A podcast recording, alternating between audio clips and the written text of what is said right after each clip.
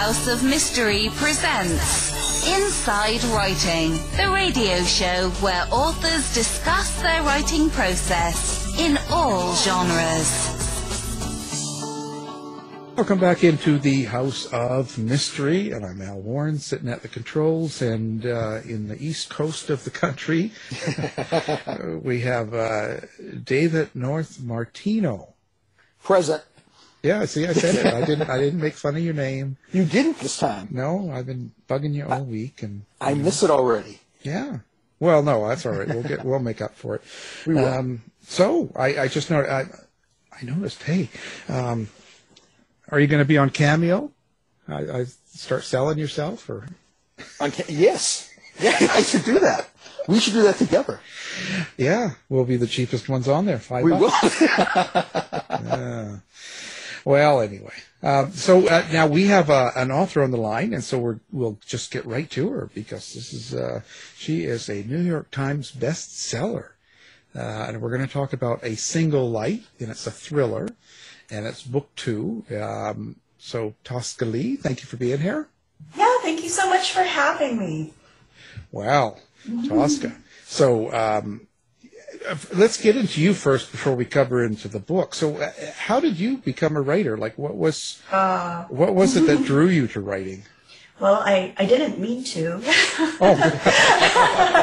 uh, I actually meant in my early life, I, I, my goal was to become a professional ballet dancer, and that was really important to me. Um, I grew up in Nebraska, which is where I am now, and at a young age, I danced with the Omaha Ballet, but I would go away to Kansas or New York or different places in the summer and dance, and so that was really my main goal growing up uh, until I, I got an injury when I was a teenager, and it seemed like things might shift course a little bit because, you know, it's it's such a competitive, um, you know, art form.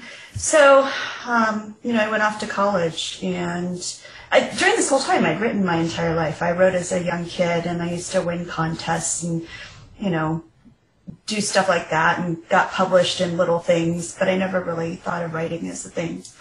Um, yeah, but so what? But what actually? You know, it's it's curious. So yeah. Um, after after you got hit on the knee by Nancy, Nancy Kerrigan, I mean, holy cow! I, I would get on that too. I'll tell you, I was like, um, but but. But there has to be, like, there's people that write, so it sounds like you, like you were you were comfortable with writing. But yeah. What gives you the um, the nerve to actually go? Well, and I, I don't mean that in aggressive. I meant right, it more. No, it takes but, nerve. It, it, it does. does. it, like, what, what, what, okay, confidence. That's the word. There sure, has to be yeah. something that you kind of the go. Chutzpah. Yeah. Yeah. Well, you know, I loved reading, so you know, I. I grew up in the seventies. We didn't have all these video games. We didn't have all this stuff, right? So our big escape, you know, beyond, you know, Fantasy Island and primetime T V and all that stuff was reading. And I loved books and I loved reading. And um, it was, it was when I had come home for spring break after my, during my freshman year. Um, I'm the only person I know who goes home to Nebraska for spring break. I'd come home and I was chatting with my dad, and I was chatting about one of my favorite books of all time, which is this um, older book now called The Mists of Avalon, and it's about the women behind King Arthur's throne. Um, fabulous book. And I was talking about how great books are, are like roller coasters, you know, twists and turns and all these things.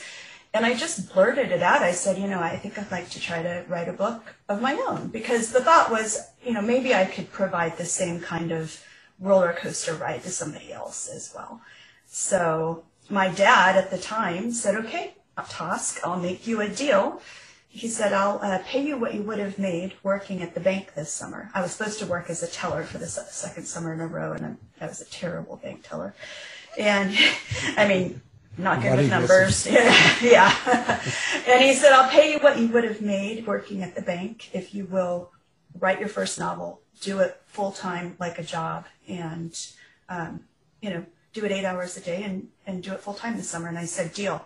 So I wrote my first novel that summer, and it was really bad. It was pretty terrible. But, you know, that's how I started.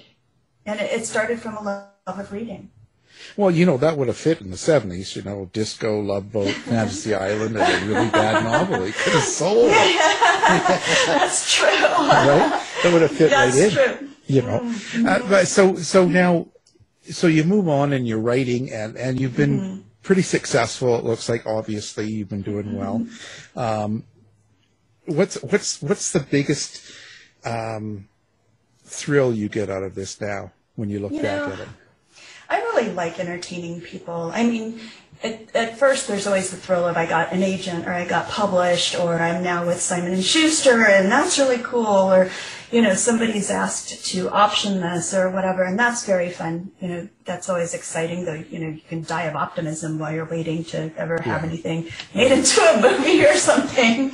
But, you know, the, the really cool thing for me now is, um, and I've been writing full-time uh, for about a decade now, actually, um, is just when people say, you know what, this got me through this tough time in my life. So I was in the hospital, or I was going through a divorce. I was taking care of, you know, aging parents, or, you know, whatever. And this is why this book of yours meant a lot to me, and I really love that. Right. So, so you you like interacting with your readers, and you like that they're. Um, I do. Yeah. Yeah. That's the that's the like the the candy part of this job for me.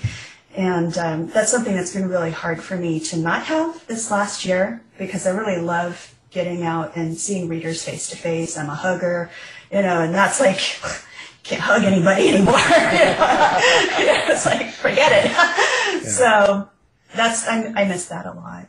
Yeah. Well, yeah. So how does, how do, how does, how do you deal with the world being so social media orientated now? That's something mm. that's we're, we're, you're not used to in the seventies. Mm. Um, both you and Dave are from that time period. I'm even older, Absolutely. so I, I'm I'm grandpa here. But so so this whole social media thing, and where every time you do something or put something out or there's something like that, there's like a million people that can comment on on mm. any little thing, right? And mm-hmm. um, how does that affect you, and does it stop you from interacting with, with your list readers? Um, no, I mean, in general, I enjoy it, and I, I think I'm fortunate in that. I, in general, I, I try to stay up on it as much as I can, but that said, every now and then I post something and I, you know, have a little moment of anxiety, or what will people think of this, or how's this going to come back on me, or, you know, whatever. Um, so I... It's really a two-edged sword, and I and I'm disappointed a lot by the fact that, you know, because it is kind of anonymous in in many ways, that people feel they can drop their filters and be rude and things like that. I, I don't care for that. So, yeah, yeah. Um, yeah. Well, you know, that's it's it's just sort of the way society's gone. So it's kind of something you, you kind of have to get a tougher skin, I guess, right? A little yeah. bit more of a of a front. Yeah. Um, so now you. Um, write fiction now, so this this last uh, the last series, these last two books, mm-hmm. um, now I guess they're kind of considered uh, a medical thriller, mm-hmm. um, or action thriller. I'm kind of not sure where it's kind of a mm-hmm. on that sort of thing.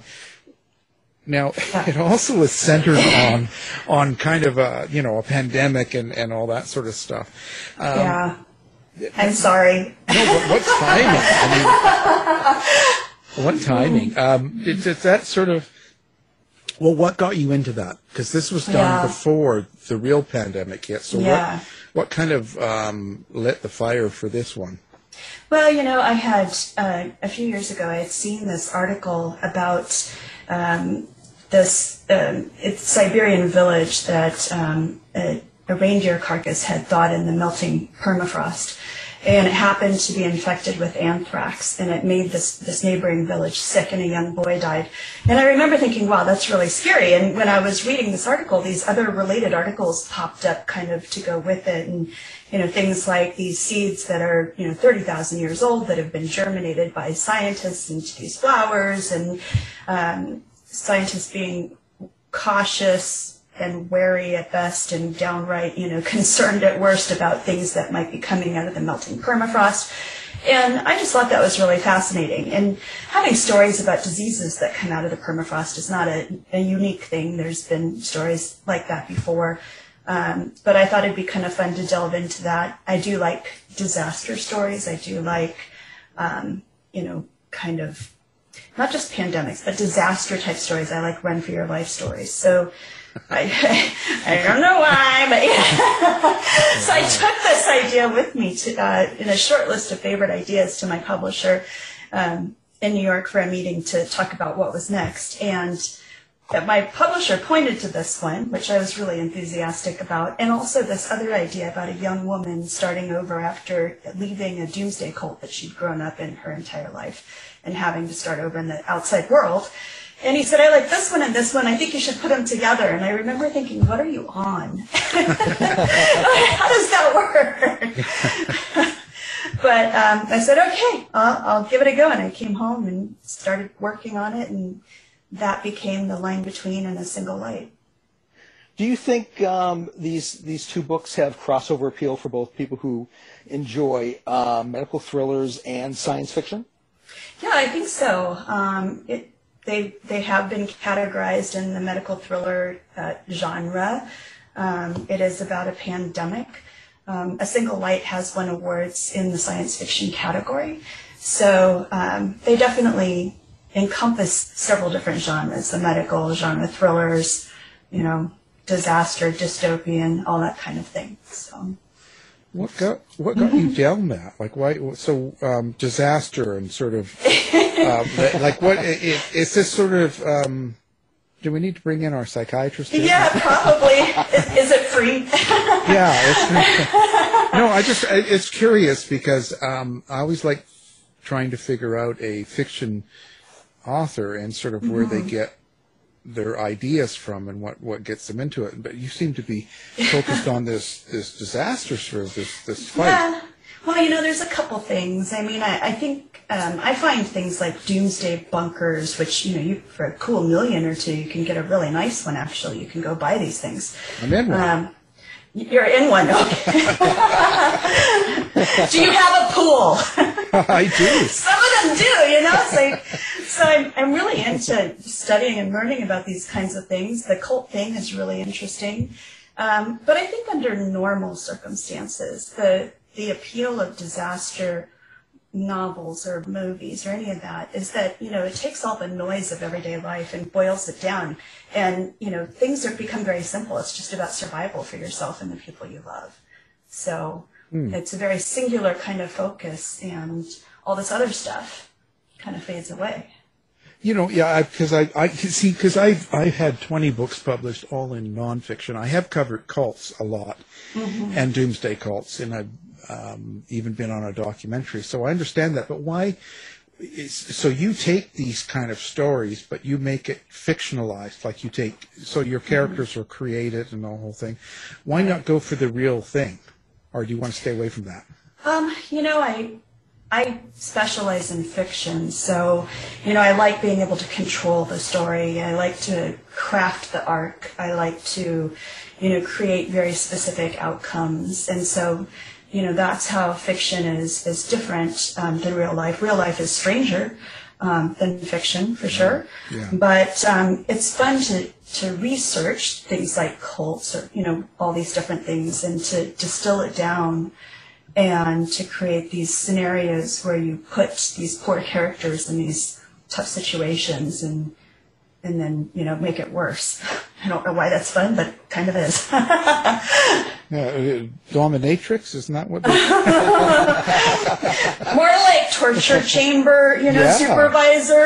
Well, does that, so, but does that kind of, um, does that sort of, um, do you have that history? Do you like the old idea of like the old Vincent Price movies and stuff like that, and and and Edgar Allan Poe and all that sort of thing? Or I do. Just, I yeah. I like all different kinds of stories. So I mean, I, I also enjoy romance. I also enjoy, you know, time travel and um, yeah, science fiction as well. I mean, I. I, I really enjoy a lot of different things. And I think that kind of bugs my agent because I'm like, now I'd like to write this. And he's like, seriously? Could you yeah. be more all over the board? Yeah, no, I, I bet. Yeah. But, you know, you don't want to eat the same thing every day, right? You don't want to read the same thing every day. You, I don't want to write the same thing every day. So, you know? Well, on that note also, you've also written uh, some historical fiction, yes. uh, like The Queen of Sheba mm-hmm. and um, uh, Judas Iscariot, mm-hmm. and you're writing in uh, first uh, the first-person point of view. Yeah. How do you get into the mind of a historical mm-hmm. character like that? Well, you know, at first you kind of have to tell yourself, okay, I am a uh, first-century Jewish man, you know, or whatever. You have to, you have to kind of tell yourself that, but... It's it's weird because, uh, in a sense, it it becomes more like you're just uh, role-playing after a while, and then very shortly after that, you're not role-playing anymore because the human experience is, is not that different, you know, from person mm. to person and throughout history. So in a lot of ways, you know, no matter whose story you're telling it or how fictionalized it is, you're still telling your own story. You know, you're telling the story of humanity and people. So um, yeah. it's not that hard, actually. Yeah. Hmm. So I found that when I was writing the story of Judas Iscariot, you know, I would tell myself I'm a first century Jewish man, but, you know, halfway through I realized I was very much writing my own story because I was writing the story of someone um, who was disillusioned with the way that he perceived God to be working in his life, which many people have felt that. And, you know, things weren't going the way he thought they should. And that's been all of us. So. Hmm. Yeah. Now, in in your book, um, in your newest book, um, you have uh, your main characters, Wynter and Chase. Mm-hmm. Who are they? Yeah, so Wynter's a gal who grew up in this Doomsday cult in Iowa, and not a real cult, but, you know, a fictional one, and she is ousted at the beginning of the book, and she's twenty-four, she has O C D, and... Um, She, and a little bit of P T S D probably, and she's starting over in this secular world that she's been taught to regard as evil. And she's doing it, um, she's going to become the, the hero of the, the books, but she's at a real disadvantage because she's led such a sheltered life. She doesn't even know how to work like a T V, you know, remote control or a smartphone or, you know, drive a car or many of these other things that we take for granted. Um, and then Chase is the, the love interest in the book, and, um, you know, he's... He's former military, and he's also trying to find his way um, in the world as well, you know, after starting over, too. So their circumstances are different, but also very similar in many ways. It, it, it, so how do you create a character like Wynter? Like, where does that come from for you? Mm. Well, she was named after my stepdaughter, whose name is Wynter, spelled the same with a Y. Um, who was the same age when I started this book, and she is a big reader, so... I did that thinking of her. Um, but, you know, I, I really, I don't put a lot of thought into it. I, I think a little bit about their circumstances and what would go into making them the way they are. And then I go in and I just start to write. And if I feel like I don't know them well enough, I take time and I journal um, as that character in first person, you know, like I'm writing a diary for them. Um, but, yeah. Do you hear voices like in that. Your head? well, I how did that. You know? Well, because there's that. Well, Dave, that's how he writes. But there's uh, yep. there's a lot of fiction writers that do that. They'll they, they get it kind of the, the, the voice way. They kind of mm. uh, and others are visionary. So I, it sounds like so. Mm. I, I just that's why I sort of are you. Is it like do do they speak to you? I feel like you're. It's it's not like they speak to me, but I feel like I'm just kind of taking it down because. Yeah, I really liken it a lot as um, role-playing almost, because or acting, because all of a sudden you, you kind of become that character. Um, it feels like acting to me, or like you're taking dictation almost, something like that. Yeah. How much of you do you put into that character? Oh, you know, there's always a little bit. Um, I put my humor in. I put. Um, I, I also have O C D, so that's something that I included for her, and that there's some of my experience with it there.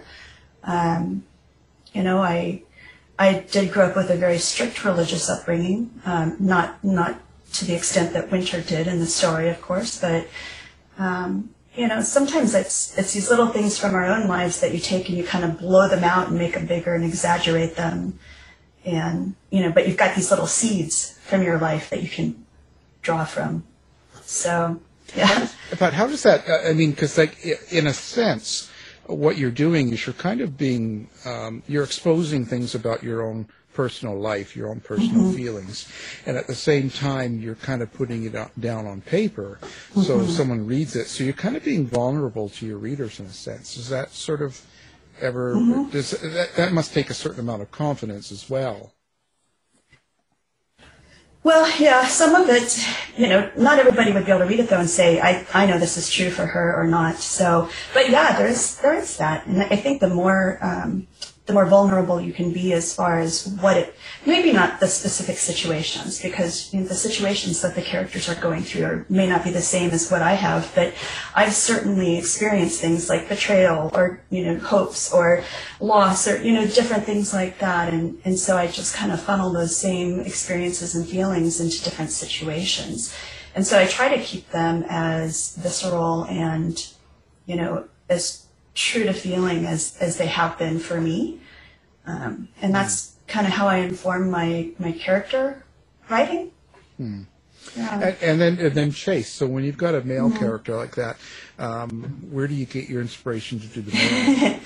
uh, um, we want names? Yeah, we want names, phone numbers, addresses, we want it all. Uh, my husband, actually. My, my husband is... Um, you know, I steal little things that he's done or said that I, as a woman, really like, and um, and it's it's kind of funny because then people say, oh gosh, I just love Chase so much, or I love Luca from this other duology I did so much, and and, I'm, and I just kind of smile.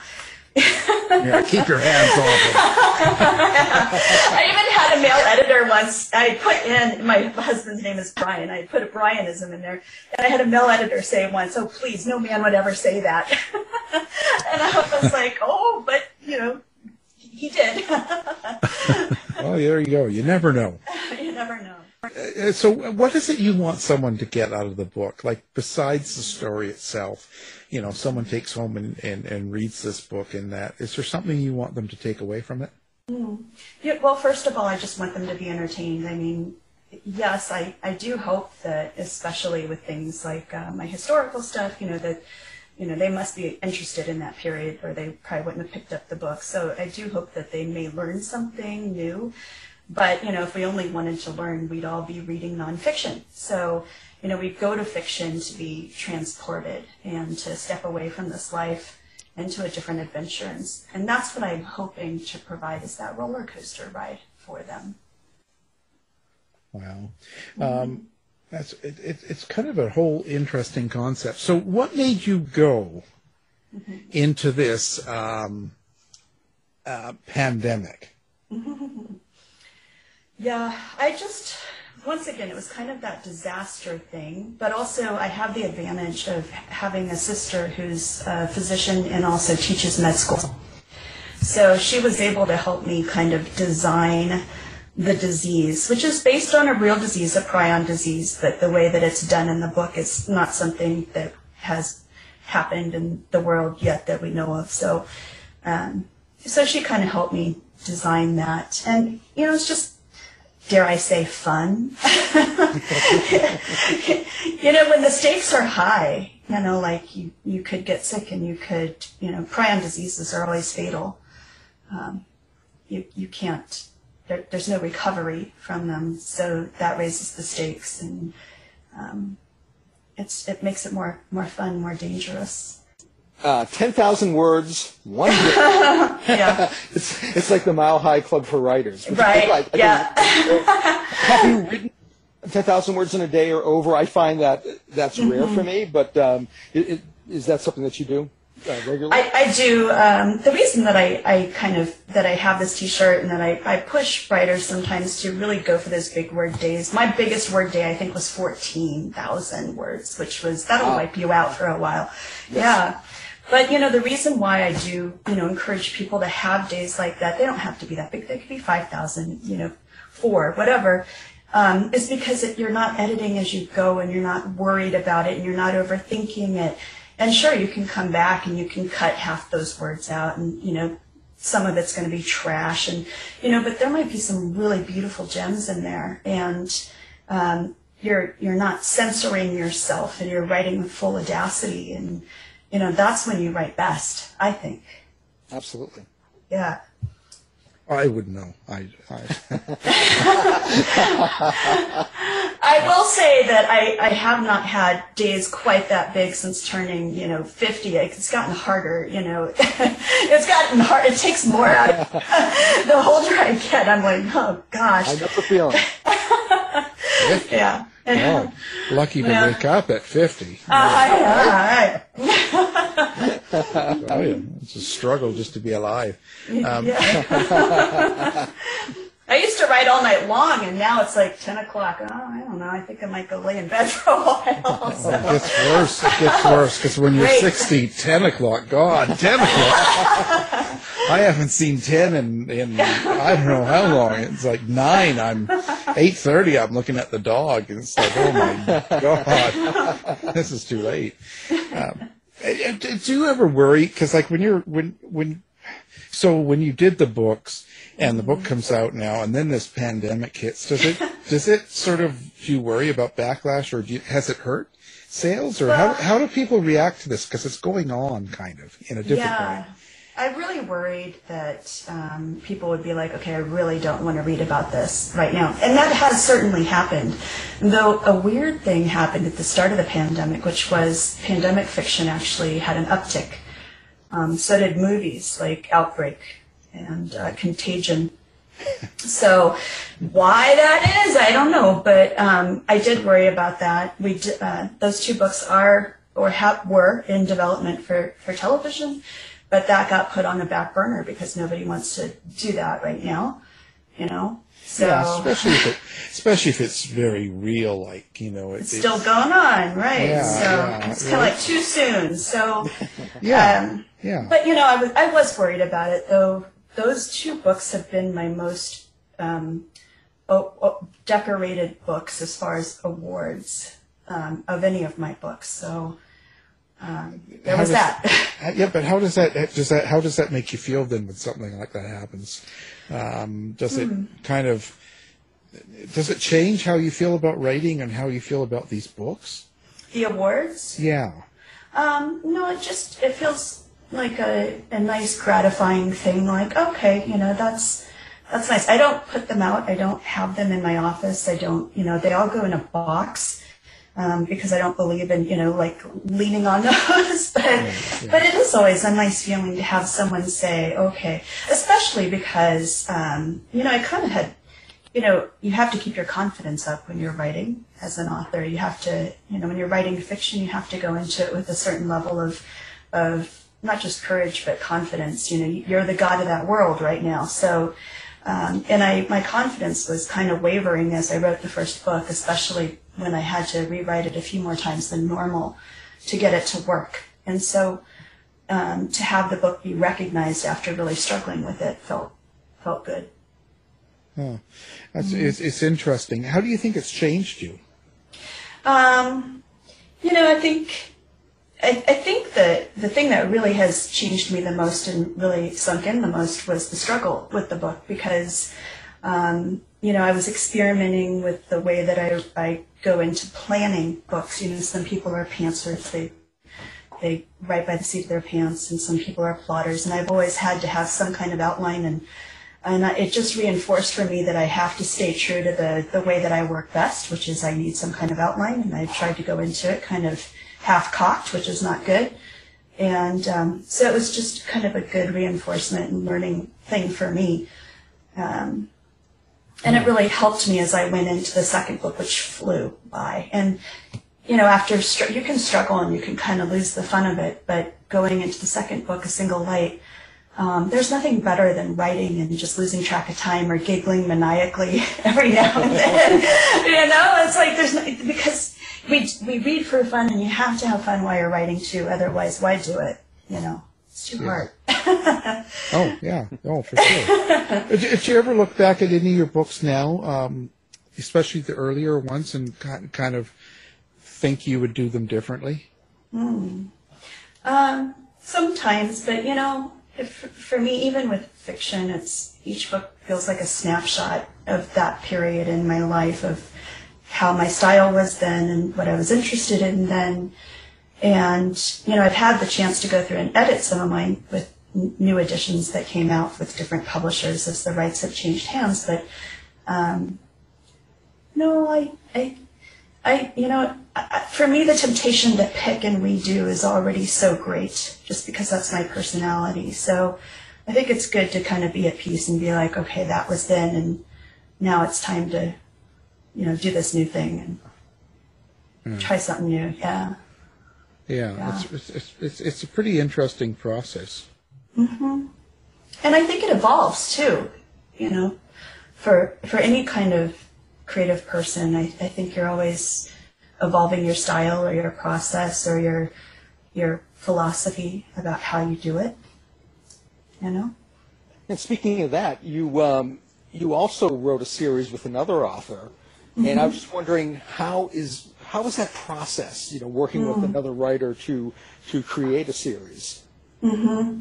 Well, you know, it's long. Um, we both agreed that after, as we were writing the first book, which took an incredible amount of time, I mean, you know, we plotted it very quickly, we wrote it very quickly, but, you know, it still takes so much time to talk through it. Um, you know, we could have each written that book on our own much faster. But mm. then you lose the benefit of why you why you write with somebody else, which is to draw on each other's strengths. So, um, and I know a lot of people who, who write with partners, and as far as I can tell, everybody's process is different. And our process was different even from book to book. So one book, uh, I would take the lead on the rough draft, and he would rewrite it, and I'd go through and write it over, and he'd rewrite it. And we were looking for that, that single voice, that blended voice, uh, narrative voice. And then uh, another book, he would, you know, take the lead on the first draft, and I would go in and rewrite it just to get my fingerprints all over it too. So, and the, you know, the third book flew by. We did it in two or three months. So, yeah, um, well, you get your process down. You know, who was the boss? Well, you know, he he has the bigger name. So oh, I was writing with Ted Decker. He has a far bigger name. He's the one who went and got the contract and stuff. So, you know, there was one point I remember we had talked through, this is what's going to happen coming up and all this. And I remember I was writing this chapter. I was still writing really late at night that time. And uh, it just seemed right to kill this one character off, you know. It was like, you know, I just realized this is his time to go. And I killed him off. And Ted called me the next day and he's like, wait a second, you just killed this character. And I was like, it was his time to go. Let him go, man. Let him go. And he was like, no. And so we ended up having to compromise because, you know, that was not part of his vision. And we did find a good compromise. But so you half killed him. Yeah. We half killed him, yeah. lost, lost his arm. Right. Yeah. Yep. Well, that's that's it's kind of interesting, but when you get into your characters like that, um, so when you write with someone else, because some other teams that we've talked to um, had each taken on certain characters, wrote the characters, and then combined it that way. Yeah, so we did do some of that later on. Um, you know, the first the first novel is such a learning process as far as what it's like working with the other author. You have to learn to trust them. You have to, you know, kind of get a feel for how they're going to approach this aspect or that of writing. So in our second and third books, there would be times where it'd be like, okay, I'm going to write this chapter with this character, and you write this chapter with that character. And I remember, you know, he was like, I'm going to go write this, um, you know, revelation scene in the desert, and you go write the, the war. And I'm like, I hate writing the war. You know, why do I always have you, you know, you write war because it's so much choreography, and it's wars and kissing scenes. Those are the worst. Yeah. Terrible. Yeah. Just, just go right to it. Yeah. Yeah. It's like, yeah. Wow. I, I, I just, but it's, it must be hard in a sense. Because what if you get with a writer that can't write? Well, you have to choose your partners carefully, you know. Well, I mean, that would be like being on a, a set of a studio, and then you're you're with mm. some actor that just doesn't really have it, you know. Yeah. Well, yeah. you know. Yeah. I'm just, you know. Yeah. Yeah. Don't just, be a weenie. No, I'm just being a weenie. I'm just being that way.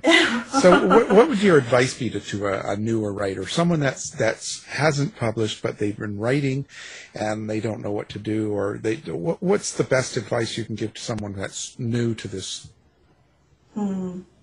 Well, you know, keep keep reading a lot so that you know, you know, so that it, study as you're reading, so you're picking up what's really working well. I mean, study your favorite books that made you want to do this and find out what what is it about this book that's so great that just enthralled me.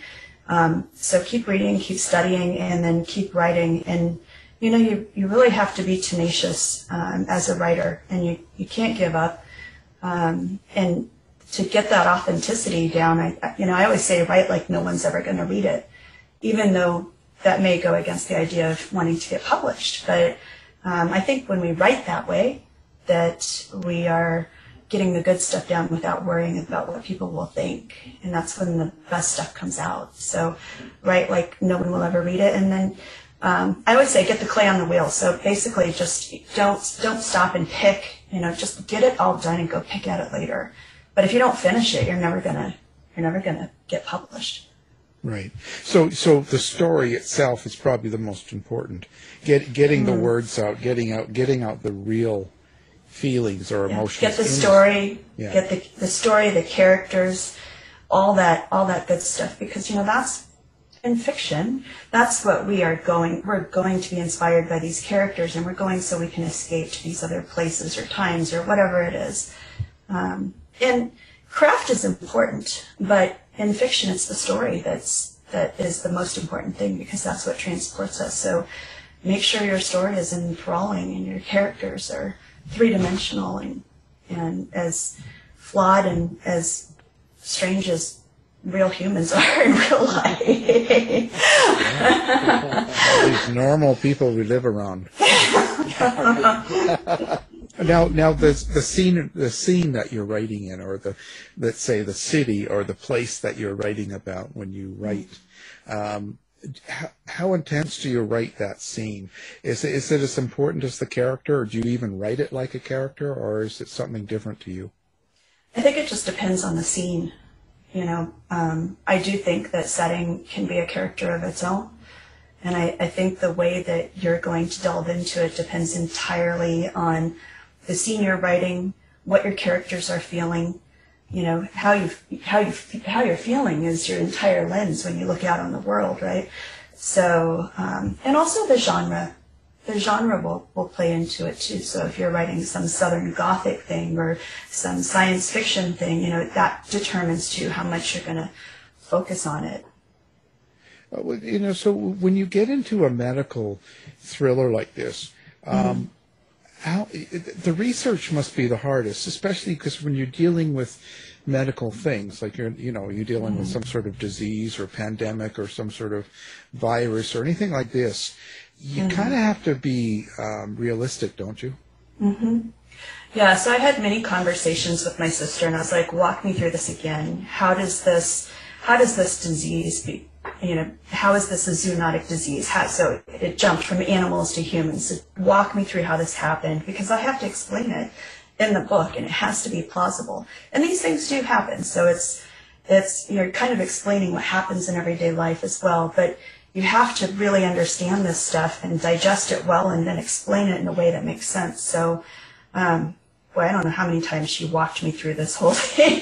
She had to like drop charts, and I, I'm like, I'm really sorry that I'm kind of, you know, I'm not picking this up real fast, but you know, I, I got to get it right, and you yeah. have to get it right because you know you're going to have in this in this instance, I'm going to have doctors who will read this in their downtime, and I have, and when I write about Judas Iscariot, I have historians and I have pastors who read this stuff and who have been studying all this stuff for, you know, decades of their life. So I, it's really important to me to, to get the research right.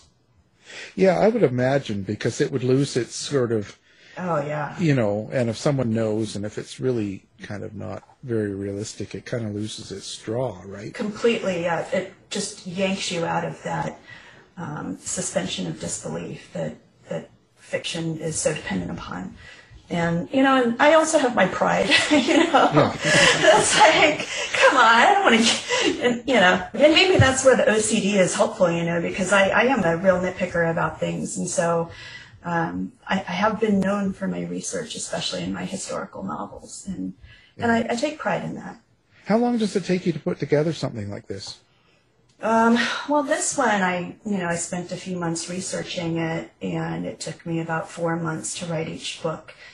Um, my novel about Judas Iscariot, I researched full-time for a year and a half. I went to Israel. I recruited experts, you know, um, historians and theologians and all these different people. And I wrote it, um, oh, I wrote it really hard for about six months, but it was all in all about a five-year process. So um, the historical ones take me longer, but, but they're fun. They're You know, it's a lot of work. Yeah, I was going to say. Yeah. Yeah. Yeah. Yeah. Yeah, the research and all the timing and stuff like that. So. But it's fascinating. And you find, you know, as you research even these past, you know, times and all that, you find that people really don't change and human nature remains the same. Right. So it's just the setting. Yeah. You know? So do you have anti-maskers then in your book? I, I did not see that coming, or the toilet paper thing. It, you know, well, nobody. I watched it. This unfold. And I was like, "What? Yeah. What?" Yeah. Well, yeah. You know, that's. Well, I think that's the thing, but that's the key, because you can, you see the way people actually react mm. and act in these situations, and it's always off the wall.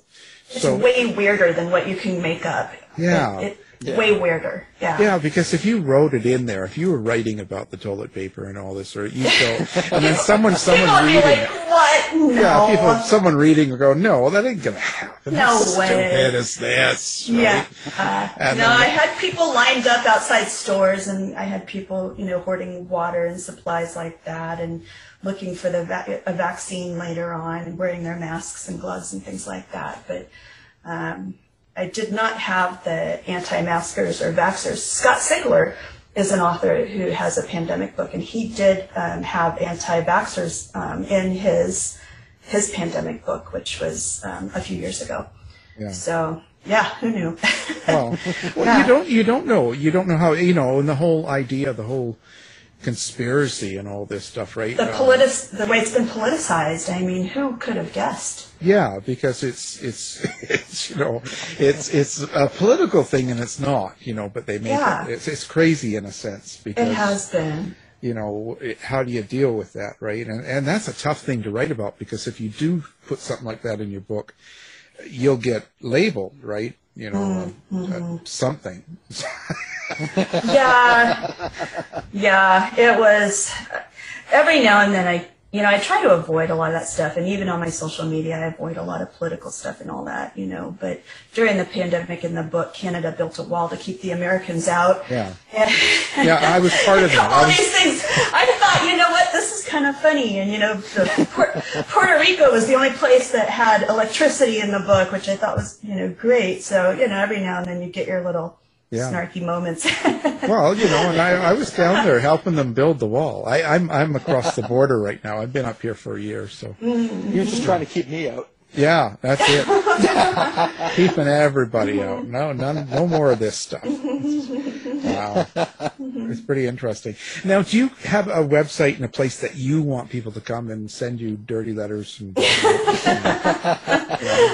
Yes. Um, so the um, to send the dirty letters to Alan. Uh, no, just kidding, um, yeah, yeah, yeah, and I'll forward them. David North Martino. Yeah. Um, you know, my, my website is tosca lee dot com, so it's just T O S C A L E E dot com, and I'm on social media as Tosca Lee on Facebook and Twitter and Pinterest and Instagram and all those. So. Yeah. All those fun sites, all those places. Yeah, wow. But my dog is more popular than I am everywhere, oh. So... Dogs are the best. Yeah, they are. Nothing better. Hopefully the dogs lived in your book. Oh, yeah, and I do have a dog in my book. Oh, yeah, so, of course. Yeah. They, they have to. You gotta have a dog. To. And you can't kill the dog.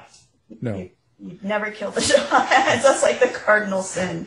So. Oh, I know. You know, and actually it's true, because in my later days here now, whenever I'm watching something, and if the dog gets killed, that's it. Mm-hmm. Yeah. Uh, you know, yeah. I'm over. Uh, yeah. ne next. Flip the channel. Yeah. I'm done. Yeah. Which yeah. is really weird, because that never bothered me before. In this last, Mm-mm. I'd say about five, ten years, I've been real sensitive to that. Yeah. Well, you can like kill the most lovable character in something, and and that's a bummer. But no, you can't kill the dog. No, there's something uh, something just wrong. Yeah. Sick yeah. and wrong.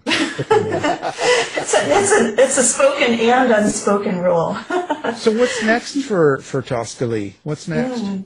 Um, I'm writing uh, with a co-author right now, a different co-author, and we're writing a story about the Bataan Death March in the Philippines. So it is a novel, um, but it is inspired by uh, true accounts. So it's the story of three teenage boys who go off to the Philippines. Um, they enlist right before Pearl Harbor happens and end up caught up in the war, and they become prisoners of war for almost four years. So um, wow. Heavy stuff, but important, an important yeah. story. Yeah. So you're writing with an author that'll listen to you now, right? You know, you're, not, you're not taking it anymore. You're the I'm boss. Not covertly killing people anymore. I've moved no. beyond that. No. Well, that I've the, grown up. has, has, well, has this, you know, when you're writing, mm-hmm. like during this pandemic, you know, with all that dark stuff sitting around mm-hmm. you and, and, and, you know, anytime you turn on the news, there's something else uh. crazy going on, right? It's either a shooting or Donald Trump playing golf or something, right? Uh. Some sort of crazy stuff. Yeah. And um, but with that going on outside your door, does that sort of seep into your writing, do you think? You know, I don't know if it seeps into my writing, but it has drastically affected my creativity. And last year I kept beating myself up saying, what is my problem? Why am I not getting all this work done? Well, all the kids, you know, we have three boys, teenagers at the time, um, who are still at home, and they all came home from school. They were all cooped up at home. We had just torn up the house for a renovation. We literally had a toilet sitting in the middle of the basement, you know, so the house is torn up, one working bathroom, all the kids home, uh-huh. and I don't have an office right now. I've been working out of the bedroom, and it's like, why am I not getting work done while this heavy stuff, like you said, is happening in the world? And when you're taking on a heavy topic like a war, um, you know, and characters who are prisoners of war and things like that, it's been rough. And yeah. I know people have done a lot and flourished and gotten a lot done and gotten in the best shape of their life. I hate them. I don't understand. Oh, yeah, yeah. What's wrong with these people? Kill, kill them off in your next book. Why can't they be gaining twenty pounds like the rest of us and, you know, moping around and eating Cheez-Its, you know, so. Yeah. Well, you got to kill them yeah. off in the next book, right? You oh, I will. Start, t- start taking names. I wrote a short story a couple months ago, and I killed quite a few people off. It was very therapeutic. Yeah, so. I bet. I bet. I, you know, I've heard that. I've heard that. We've, we've had authors on that, that kill people that they don't like, or people that are, you know, someone cuts them off in the line. Mm-hmm. They make them a character, and or know. kind of reminds them of people they don't like, and. Yeah. Oh, yeah. I think that's mm-hmm. the best in the world. I, I think it's kind of neat myself, but... yeah. yeah. Just remember not to... Not, uh, I'm a nice guy. Get, kill off David. He's just... Al- Alan is Please. my... Well, you know what's funny? When I need names for a book, I'll, I'll ask, you know, on Facebook, hey, who wants to be in a book? Do you want to volunteer your name? I, I reserve the right to, to make you a jerk or kill you. And it's amazing how many people are like, please kill me in the book. And it's like, really? Anything really? for free. Anything for free. It's so weird. If you want to die on paper, well, okay. Okay, it's going to be bloody. It's going to be. Here it comes. It's going to be a weird one, but all right. Yeah, I'll tell you. I know that's what that's what happens. You know, that's, that's yeah. where we're all headed. You know, it's not it's not a good thing. It's not. Yeah. No, anyway, no. Well, so it's been. It, you know, you've done it all, Tosca oh. Lee. You've, you've and and what did we learn? What did we learn today? Tosca Lee was a dominatrix. She's into role playing and torture chamber expertise. Torture chamber person, yes. Yeah, and, and uh, she really liked Fantasy Island. And I did. I loved it. and and and now she's writing, and it's it's going well. I yeah, mean, and I don't like writing wars though. Still don't, and kissing scenes still don't. No, yeah. well, you know, killing people is okay, but the kissing stuff is. Well, just just get a co-author to write that. There's there's a lot of good good romance authors out well, there. Well, you know, in my series with Ted, people would say, "Oh, it's so nice to see Tosca brought the romance to the thing." I'm like, I did not write those scenes. I wrote the head chopping ones. Yeah. So that is the truth. Well, see, now, now we've learned something else. She goes to she goes to she goes to executions for research, and, and then has a big lunch afterwards. I do like to eat. Yeah, well, you know, that's, the pleasure of being fifty and older is to eat. Yes. Oh, it's my favorite. Right? I mean, what yeah. else is there? It's getting to the point where that's the best thing in life, right? Yep, pretty much. Yeah. That and naps. That, yes. e- eating and sleeping. And I then thought, I take a nap, yeah. Well, we're getting old. Okay. Uh, it sucks. Well, it does. But well, it's been a pleasure. And I, you know, Aww. we haven't, we haven't had a dominatrix on the show in, in ten years, so this is great. Yeah. I'm so happy to, to be here for you guys. Yeah, well, this is great. And, uh, we, of course, we'll have your uh, your website and your dominatrix site up with ours, so people can do one click. You can order a book and maybe... maybe and a whip. Or a, a whip. Yeah, thumb screws. Yeah. she's, she's doing signed whips. Okay. Cool. Could you imagine doing a book signing? If you get a free whip if they buy two books? I bet somewhere it's been done. I bet somewhere it's been done. Yeah, well, you're probably right. But uh, I'm, you know, uh, get Mickey to arrange this. That's yeah, great. Poor Mickey. Yeah. Well, he's my, the guy. My publicist. Yeah. Yeah, he's the one to do it. I'll tell you. Well, it's been a pleasure. So, um, thank you. We've been talking with the uh, New York Times bestseller Tosca Lee, and uh, the newest book is called "A Single Light," a thriller, and it's The Line Between, Book Two. Thank you for being here. Thank you so much for having me. It's been such a, a fun time and pleasure to talk to you guys. Thanks, Tosca. Thank you. To find out more about our show, guests, or to listen to past shows from our archive, please go to w w w dot house of mystery radio dot com.